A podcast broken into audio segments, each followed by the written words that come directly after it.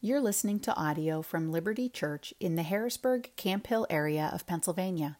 For more information, please visit www.libertyharrisburg.org.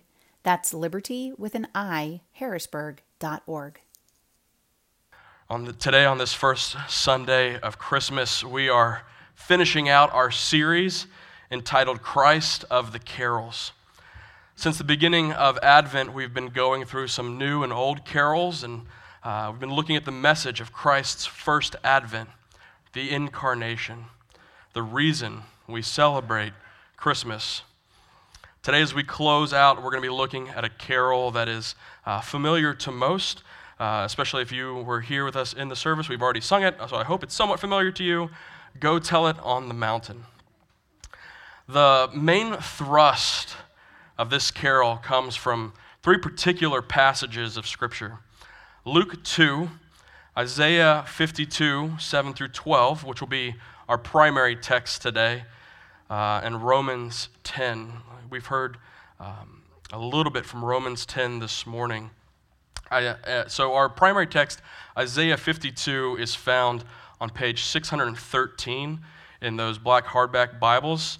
Uh, if you will, go ahead and turn to Isaiah 52. We're going to be Isaiah 52, verse 7. We'll turn there now. Let's look at this book that we love Isaiah chapter 52, beginning in verse 7.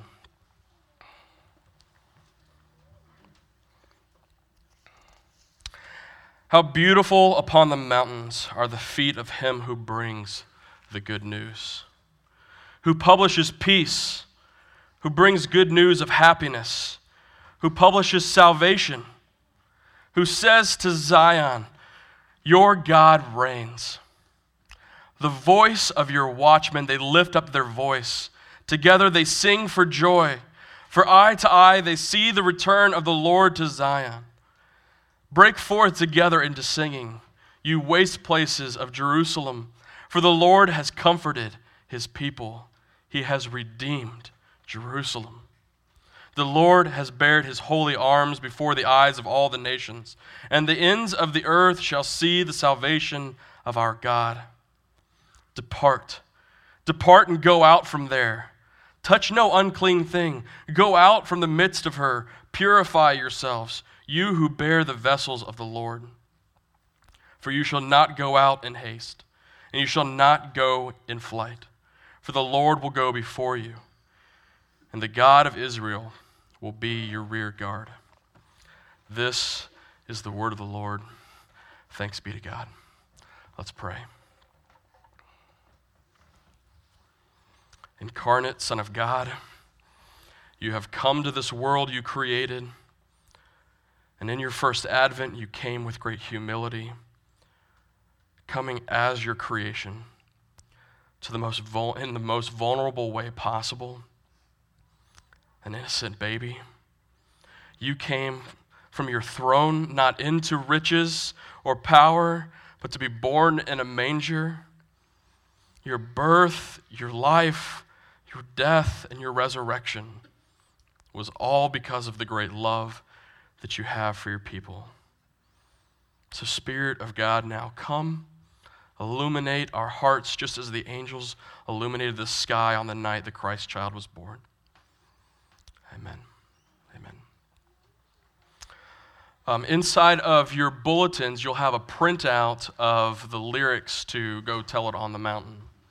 The, the text of this uh, beloved spiritual was first published in, uh, in the book Folk Songs of the American Negro in 1907, a study of African American folk music by John Wesley Work Jr. The song may date back earlier, uh, but, but those original texts could not be found. John Wesley Work Jr. is well known for his pioneering studies in African American folk music and for his leadership in the performance of spirituals.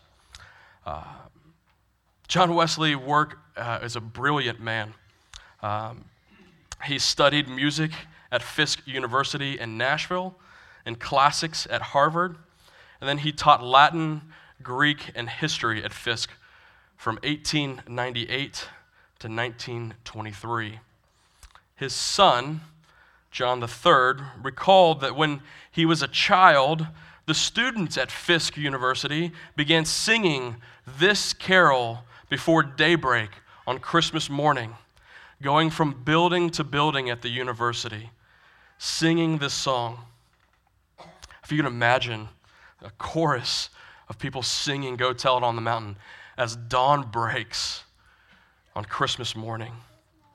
Later, his arrangement would be used in choral concerts uh, that would help eventually popularize this carol. Now, while these three stanzas tell the essence of, of the Christmas story, the refrain underscores the missionary impetus of the Christian church. Go and make disciples of all nations is the call from Matthew 28 19 from Jesus to his disciples. Go tell,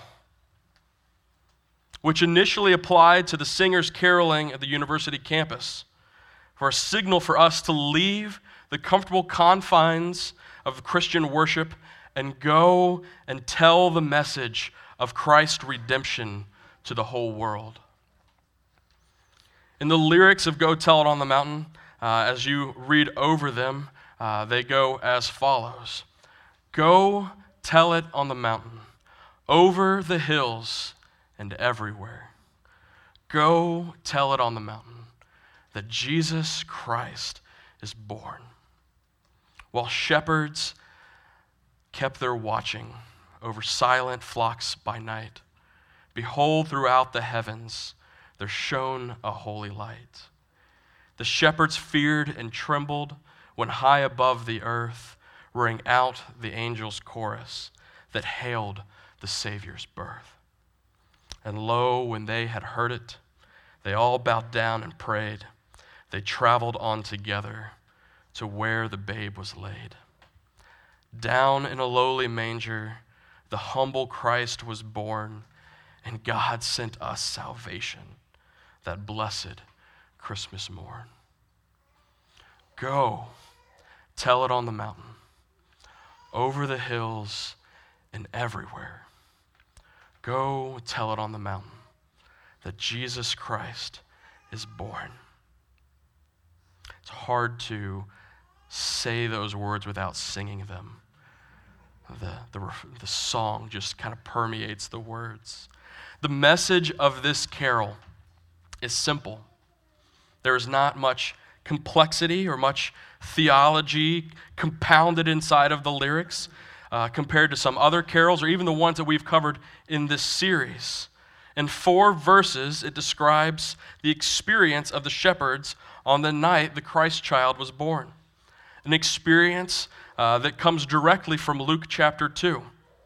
Outside of the line in verse 3 where they say um, they bowed down and pray, and prayed. I think that's maybe artistic license or maybe uh, you know an, an imposed response. Uh, it is an accurate retelling uh, of Luke 2. Although simple in its content, the message of this carol is both challenging and helpful. This morning, as we look at this carol, we will be taking a closer look, more particularly at the refrain. And the refrain is a response, which is why it's sung after every verse. The refrain is the response to each verse. To go tell it on the mountain, over the hills, and everywhere. To go tell it on the mountain that Jesus Christ was born. This refrain echoes as a response to, as I said, each verse. And so, uh, as something that is consistently repeated, it obviously uh, requires some more attention. So we will focus mostly this morning in on the refrain. Uh, when we hear and sing this carol, uh, we can be challenged in two particular ways, and two, which, two ways that uh, I would like for us to explore this morning. Uh, we should be spurred on first to proclaim the message of the gospel. Should be spurred on to proclaim the message of the gospel. Secondly, we should be reminded to praise the God, praise God for the gospel, both of which are responses to Christ's incarnation. So, first, let's look at proclaim the message of the gospel. As the carol says, go tell it on the mountain. This is an act of proclamation, to go and speak and to tell. In Isaiah chapter 52 and verse 7, it says, How beautiful upon the mountains are the feet of him who brings the good news. This verse brings about a picture, a picture of a messenger that is running from war, that is heading towards Zion and shouting and proclaiming the good news of a battle won, a victory for God's people. Go tell it on the mountain that God reigns, that God wins, that God has taken victory. This is what happens at the moment of the incarnation. God has taken the victory against sin and death, the fullness of which is realized at the resurrection of Christ and his atoning after his atoning sacrifice on the cross a battle that he would not lose. But his mere appearance at his incarnation is a victory won. Like the battle at Helm's Deep in The Lord of the Rings, when things looked at their worst. At dawn, on the fifth day, over the eastern ridge comes Gandalf and a thousand riders from Rohan. And if you're not into that, you have plenty of time during this Christmas break to watch all of those movies to get that reference. You're welcome. Please do that. If you're like, I have no idea what you're talking about, Lord of the Rings. It's, uh, it's only like nine or 10 hours of your, of your life, uh, well spent. But at the breaking of dawn, with the light and their presence, came the breaking of hopelessness because of an impending victory. As John tells us in John 1, Jesus is the light. He is the light that comes into darkness, and the darkness could not overcome it. This light has come into the world in the form of an innocent, helpless babe, the Christ child, and his presence is the presence of a victory won. So when the refrain says to go tell it on the mountain, may we be reminded that we have good news of a victory won. Each and every Christian carries with them the report of a personal experience that God has overcome the darkness and has brought light and life to their lives and to the world. This is the message we proclaim. It is this hope that we proclaim to a lost and dying world. As recipients of this rescue, we proclaim the good news. Isaiah 7 gives us three things um, to, to publish or proclaim that we get to carry with us. This is not an all inclusive list, but it is a number of things for us to be reminded as we proclaim the good news. We proclaim peace Peace denotes an absence of hostility and conflict, the establishment of a period of unity, of cooperation, and a righteous, right relationship among mankind. There will finally, because of Christ's incarnation and coming, there will finally be peace. Peace between God and man. Peace towards the God who has been putting up with our rebellious activity since the garden. God goes the extra mile. He condescends. He comes down to us. He brings us peace, even though we were rebellious towards Him. There will be peace also between each other. The Prince of Peace does not just bring peace between God and man. Although that, my friends, would be enough. That would be enough peace for us.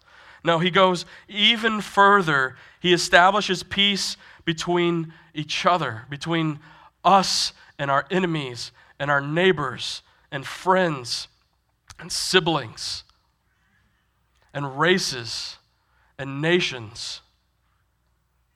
The Prince of Peace, the Almighty God, Jesus Christ, brings peace because he is peace. He also brings uh, for us a proclamation of happiness, a time of goodness, which implies that negative experiences of evil, hatred, sickness, and death will not be present any longer. Instead, positive and helpful relationships will flourish for the benefit of all. I can honestly say that I struggle with this one. As someone who has preached on joy being greater than happiness and has sat under many sermons that have elevated joy over happiness, happiness is not a word I like to use a lot. It's also not my predisposition. All right? So I'm not, I'm not the happy go lucky type, right? And so I struggle with the idea of happiness. I would much rather hold on to joy, knowing that, like, in, I've got joy deep, deep, deep down in my heart. I've got the joy, joy, joy. It doesn't come out often, it's really deep. I'm a contemplative type. But this idea of happiness is what is brought with the good news that Jesus Christ is with us, that God has come down. We, of all people in the earth, should be happy. We should experience happiness. Something that I know, like even this year, I want to challenge myself in to experience happiness and to be happy and filled with like an expressiveness of what God has done for me and in me and through me and for the nations. This happiness is, is brought because Jesus came to earth. And there's a lot going on. And as a good reformed guy, I can, I can sit under the weight of, of like the world being sinful and me being sinful. But Christ has come. And that changes everything. And that should change everything about me. And so I hope you're challenged with that as well, and you get to proclaim that with your life and how you live because God reigns. And we need to be happy about that we also get to proclaim salvation. Salvation indicates that God will deliver people from anything that might harm, oppress, or attempt to overpower them. This will be all possible because God Himself will reign as king over His kingdom. And His kingdom has no end, it has no limit, it is forever and always and all over. This is the point, usually, that we want to emphasize that God brings salvation. And this is a good emphasis. This is a right emphasis for us. But we need not to forget that He also brings peace and happiness. And He brings even more than that. But we have the opportunity to proclaim this good news. But the fact is that God does bring salvation. He brings the dead to life. He heals the sick. He causes the blind to see. He gives salvation to those who were once far off and rebellious, people like myself. This proclamation, these things alone, if, if just these three things, if we looked at these three things, this is enough for us to proclaim with expedient joy that God reigns, that God has come. We should be excited about this. This is something that, as we've even seen in Romans this morning, that, that the fact that everyone who calls upon the name of the Lord shall be saved. This should bring us great joy as people who have received this, but also get to tell this. This is a great hope. This is a promise fulfilled that God will call his people from every tribe and tongue and nation to himself. But let us also be reminded of the words of Romans 10 when Paul says, How then will they call upon him who they have not heard, who they have not believed? And how are they to believe in him who they have not heard? And how are they to hear without someone preaching? And how are they to preach unless some are sent?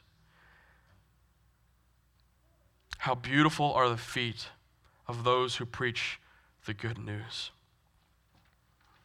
And even in Paul's day, as the great missionary himself, said, But they have not all obeyed the gospel. The gospel calls us to preach and proclaim the good news. It is not a part of the gospel that is specifically dedicated to certain individuals. It is the gospel that we get to proclaim. It is our right and good duty as Christians to share this good news. I don't think we really believe it until we share it. We think that it may be good for us, but it's not good enough for the whole world. It's not good for your neighbor. Maybe it's not good news for a sibling that you're having conflict with. It's maybe not good for a wayward child. But let me tell you, friends, that this is the good news. And as people who believe the gospel, we must believe that, that God's word has the power to save those who are farthest off. And we were those who were farthest off. Friends, if we can be completely honest this morning, sometimes we think that we were really close and God just kicked us over the edge. maybe it was some of our, our goodness. We were closer to the, to the line than others. We can see others and go, how, how would God save them? There's no way God would save them. We are them. We are far off. Thanks be to God that He saves His people. He calls us for we were all rebels and sinners without the grace of God. So there is hope. If there is hope for me, there is hope for every single person, no matter where they come from, whatever tribe, tongue, and nation they come from. So this should be our confidence. Your salvation should be confidence that God can save anybody. I want you to believe this. The gospel calls us to believe this and truly believe that God reigns and he will call his people to himself. This is good news.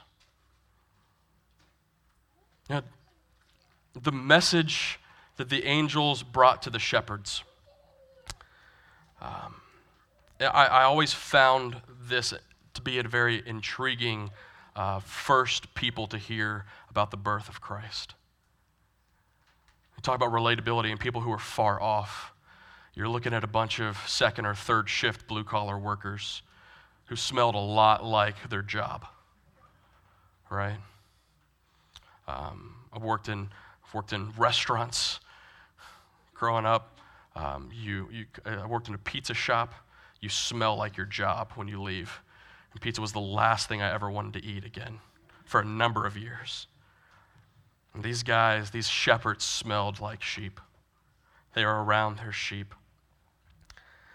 And if you were wanting to make a big impact on the world, if you were wanting to get the news out quick, shepherds would not necessarily be the people on your short list of people to contact and, uh, and let them know about this incredible thing that has happened. First off, it's the middle of the night. They don't get to be around a lot of other people and when most people are awake, they're probably asleep. Yet God, in His great wisdom and knowledge and goodness, brought the message of Christ's birth to shepherds. The announcement of the incarnate Son of God was brought to these folks. This should be a great encouragement for us. It should be encouragement for most of us because, one, we're we're not Jewish people, and the gospel um, is first for the Jew and then the Greek. So we, like the shepherds being far off, we are recipients of the good news. Therefore, when we look into our world and we see people, we should see people who are far off and who are in need of the good news of God's salvation that is for them. Uh, the theologian and teacher Steven Lawson said that the greatest joy in the world is to know God. And the second greatest joy is to make him known.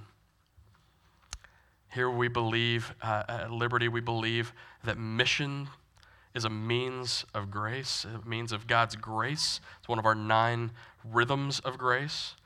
Uh, it's a means to, to see God's grace enacted in our own lives regularly And so I want to encourage each of you who call Liberty your home, uh, or each of you who call Christ your Savior, uh, to be thinking about the people in your lives that you can proclaim the gospel to, to share the good news with.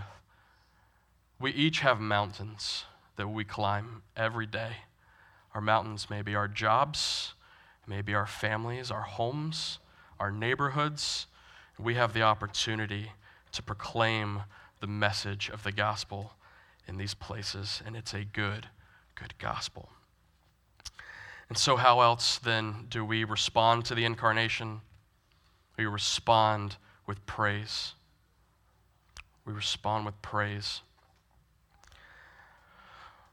I think that it's no coincidence that uh, the Christmas season is marked by songs. If you think about Christmas, you start thinking about songs and carols and people singing. And uh, I was really grateful that we were doing a series on carols. I think there's so much deep and beautiful truth found in carols, and deep theology found in carols. Uh, but Charles Spurgeon said that the first carol that was ever sung was the one that the angels sung in response to Christ's birth in Luke 2. The first Christmas carol was Glory to God in the highest. And we've been singing carols ever since. It would make sense then that the response to Christ's birth be met with singing. Since, really, if we can be honest because of Scripture, people, angels have been singing around God from eternity past to eternity future. It makes sense that when Christ was born, angels were singing. The chorus that, re, that is, is constantly refrained in the throne room of God is Holy, Holy, Holy is the Lord God Almighty, who was and is and is to come. And it's repeated often and consistently from eternity past to eternity future. This is the song that is sung. And this song is not sung. I know sometimes we can read that and go, oh, um, we can think that it's, it's more of like a Ben Stein refrain. Holy, holy, holy is the Lord God Almighty. It's not. I mean, this is this is uh, this is stadium rock, Queen, We Are the Champions style singing that is happening inside the throne room of God. These angels are singing in chorus and in 12 part harmony. I don't know how many, how many you can have. You can have a lot, probably more than 12. But the harmonies that are happening the song that is being sung around the throne room of God is holy, holy, holy.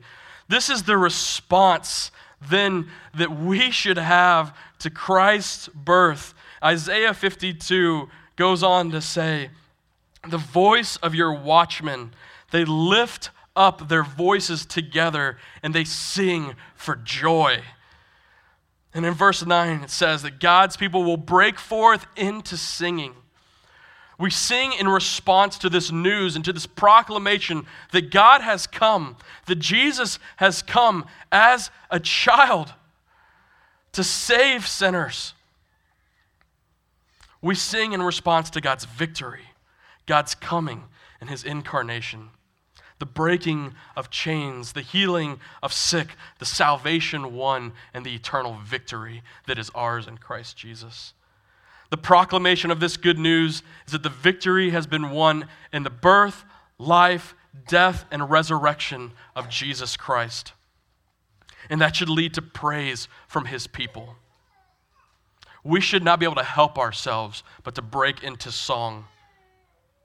Praise and singing is the confirmation of our hope and confidence in the message of the gospel.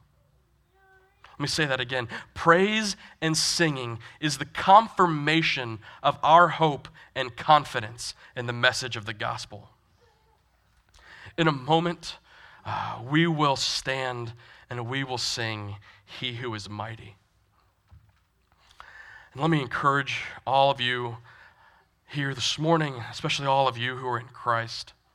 Sing not in relation to how you are feeling today, but sing in response to the great God of the universe who has come down incarnate to you, his chosen people, bridging the impossible chasm created by our sin. And in Christ, he welcomes back all the wayward sons and daughters. He sets the captives free. And to all of those he calls his beloved, he gives a new song. So we go and we sing and we tell and proclaim the message on the mountaintops. Because we believe that this is the only message that can save a fallen world. This is the only message worth living and dying for. A message that last year cost over a thousand Christians their lives at the hands of a terrorist group called Boko Haram in Africa, 10 of which were killed on Christmas Day. Why would men lay down their lives for this message if this message was not the embodiment of hope, love, joy, and peace? We ask and we pray that the message of Christ not fall on deaf ears or hard hearts. But let the message of Christ, that is, as it is proclaimed, cause you to praise, cause you to proclaim. Let our response to this message flow out of the hearts uh, of out of our hearts and through our mouths to the very ears of God himself. And let us proclaim this message and bring him the praise he is due because he has done a great thing. He has come in the person of Jesus Christ to save his people. Amen. Amen. Thank you for listening to audio from Liberty Church. To learn more about our church or to listen to previous recordings, visit www.libertyharrisburg.org.